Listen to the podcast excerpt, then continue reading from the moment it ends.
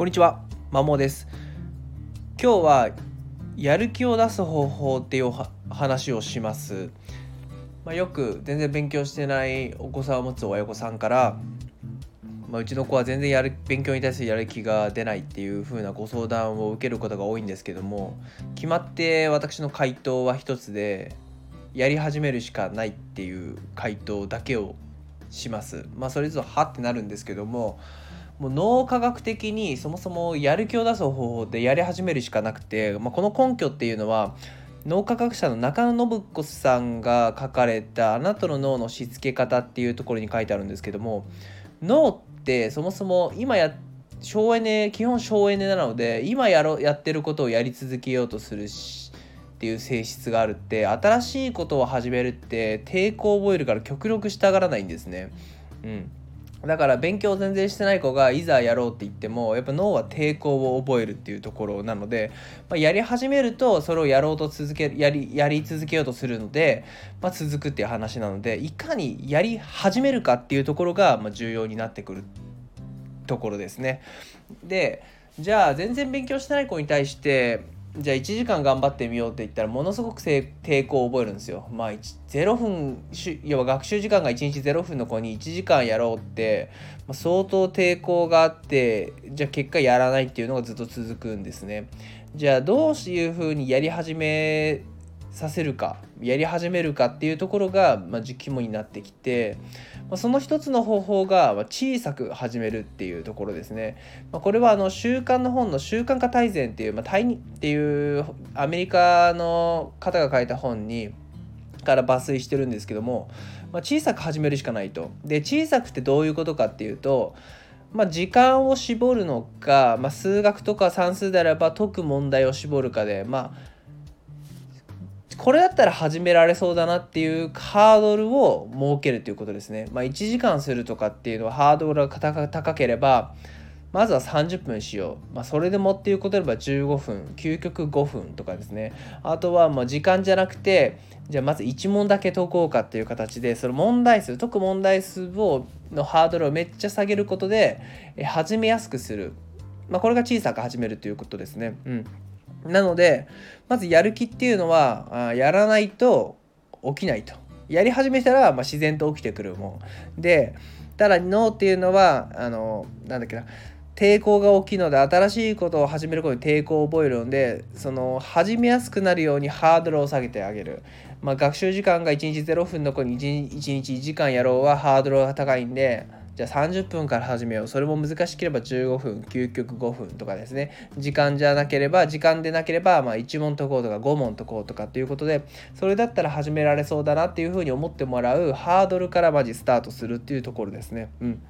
なので、えー、まず小さく始めるっていうところ。でえー、っとそれで少しずつ慣れてきたらちょっとずつ負荷をかけていくっていうところですね。これ筋トレと一緒かなと思いますね、まあ、例えばベンチプレス30キロ上げるのがやっとっていう子にいきなり50キロを上げようって無理なので、まあ、30キロからやって、まあ、1週間2週間経って35キロ、まあ、40キロみたいな感じで少しずつ上げていくと思うので、まあ、勉強時間とかに関しても、まあ、勉強体力が肝を言うんですね、まあ、いきなり0分の後に1時間は無理なので、まあ、15分からスタートして1週間2週間で30分にしてそこから45分1時間という形で少しずつ刻んで勉強体力、まあ、勉強時間を増やしていくっていうことが、えー、大事になってきますね。でこれがまず、まあ、目先のやる気を始めるっていう話やる気を出させる方法で、まあ、とはいえそのやっぱりモチベーションって少なからず大事だと思うんですよ。何のために勉強してるかっていうこの勉強の先に何があるかっていうところですね。だからそれも同時に考える必要があってじゃあ例えば大学受験、まあ、あるいは高校受験何でもいいんですけど控えてる子がいてるとすると。だからま志望校を決めるっていうところがやっぱり大事になりますよね。でじゃあ偏差値基準で決めて、まあ、本人が持ちやる気が上がるかっていうところですね。うん。なので究極やっぱ将来の目標夢みたいのを一緒に考えてそこから逆算してじゃあそのために高校どこ行ったらいいんだろう大学どこ行ったらいいんだろうてかそもそも大学で自分は何を学びたいんだっていうところまで、えー、同時に考えていくっていうところですね。だからそっちも、えー、必要になってきますね。やっぱりそのやる気はま、もちろん始めることでしかやる気出てこないんですけどそのやる気となるもっと土台車でいうガソリンの部分っていうのはモチベーション中長期的なモチベーションになってくると思うのでやっぱりその将来自分はどうしたい、まあ、この子をどうしたいんだろうっていうふうに考えた上でやっぱ考えなきゃいけないかなって思いますね。まあでじゃあとはいえそんなやりたいことなんかないし別に学びたいことがなんかないよっていうふうなまあ悩みというか変動が大半な気がするんですけどもやっぱそういう場合っていうのは前の収録でもお話しさせていただいた通りえっとまあ好きなこれまで好きなこと好きなこと、まあ、好きだったこと、まあ、あとその理由ですねあとは得意なことと、まあ、大事にしたい価値観。大事にしたい価値観って結構難しいんですけどもあの価値観ですね。そこをあぶり出すための促しをしてほしいなって思います。まあまあ、好きなことっていうのはまついつい夢中にやってしまうこと、まあ、誰にも言われずにやっちゃうこと。で得意なことっていうのは第三者に褒められたことですね。得意なことって自分では当たり前で気づかないんで、まあ、第三者に、えー、言われて言われた褒められたことですね。そこが得意なことになりますね。で最後価値観っていうのはよく価値観種類みたいな感じで検索すると言葉出てきます。貢献とかユーモアとか楽しさとか喜びとか。まあだからどの言葉が自分にフィットしてるか。まあ誠実とかもそうかもしれないですし。あと環境教育とかそういういろんなその